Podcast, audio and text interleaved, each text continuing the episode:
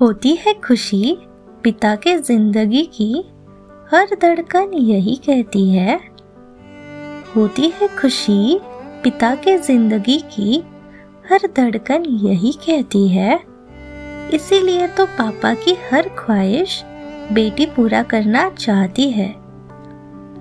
शायर अपनी शायरी की मदद से यह बया करना चाहते हैं कि बेटियाँ घर की शान होती है। उनको पापा की परी ऐसे कहा जाता है। बिल्कुल सच ही तो है। एक पिता हमेशा अपनी बेटी को एक परी की तरह रखते हैं। उसको हमेशा मुस्कुराता हुआ देखने के लिए उसकी हर एक ख्वाहिश पूरा करना चाहते हैं। भले ही उनके ज़िंदगी में कितनी भी कठिनाइयाँ क्यों ना हो, लेकिन अपने बेटी के लिए वो कुछ भी कर सकते हैं। उसका एक नाजुक से फूल की तरह ख्याल रखते हैं। हर एक बेटी अपने पिता की लाडली होती है। सही कहा ना दोस्तों? जब वो बड़ी होती है, वो अपने माता पिता की हर एक ख्वाहिश को पूरा करना चाहती है। वो अपनी ओर से हर वो प्रयास करती है। नमस्कार दोस्तों, कैसे हो आप सब? आशा है सभी खुशहाल होंगे। मैं हूँ आपकी दोस्त अदिति। शायरी सुकून डॉट कॉम के मंच पर एक बार फिर से आप सभी का तहे दिल से स्वागत करती हूँ। दोस्तों लाइफ में हम बहुत से रिश्ते निभाते हैं। हर एक इंसान से हमारा कुछ अलग और अनोखा रिश्ता होता है। लेकिन एक रिश्ता ऐसा है जो कि बेहद खूबसूरत है। और हर एक लड़की के दिल का सबसे करीबी रिश्ता होता है।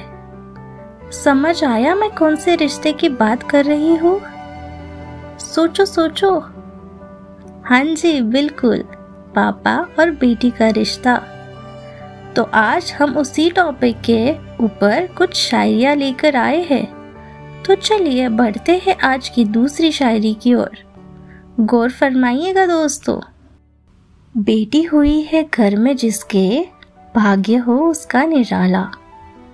बेटी हुई है घर में जिसके भाग्य हो उसका निराला, हर क्षेत्र में बढ़ती आगे, करती हर घर में उजाला। वाह, क्या खूब कहा है शायर ने। पहले जमाना अलग था। घर में हर किसी को बेटा चाहिए था, क्योंकि उस वक्त लड़कियों को इतनी फ्रीडम ही कहा थी। उसको हर चीज़ का रेस्ट्रिक्शन होता है। यहाँ तक पढ़ने लिखने तक का इजाज़त नहीं थी।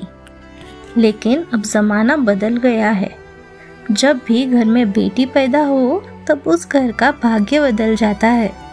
आज लड़कों से ज़्यादा लड़कियाँ आगे बढ़ रही है। हर एक क्षेत्र में अपना स्थान बना रही है और अपने परिवार का सर गर्व से ऊँचा कर रही है। तो चलिए, अब बढ़ते हैं तीसरी और अंतिम शायरी की ओर। कुछ भी कहे, मगर बातों से वो अनजान होती है। कुछ भी कहे, मगर बातों से वो अनजान होती है। हर बेटी अपने पापा के घर की मेहमान होती है। शायर ने बिल्कुल सही कहा है। एक ना एक दिन लड़की को शादी करके पराए घर जाना ही पड़ता है। तभी शायर ये कह रहे हैं कि लड़की पापा के घर की मेहमान होती है। बेटी अपना आधा जीवन माँ बाप के घर बिताती है। जब उसकी शादी हो जाती है, तब उसके दो परिवार होते हैं। उसको दो परिवारों का ख्याल रखना पड़ता है, लेकिन वो भी वह बखूबी से निभाती है। तो दोस्तों, अब वक्त हो चला है आपसे विदा लेने का। तो आपको आज की हमारी ये अनोखी पेशकश कैसे लगी, कमेंट बॉक्स में कमेंट करते हुए ज़रूर बताइए। अभी दीजिए इजाज़त। फिर मिलेंगे शायरी सुकून पर ऐसे ही कुछ नायाब और अनोखे पेशकश के साथ। तब तक अपना और अपनों का ख्याल रखिए। अलविदा।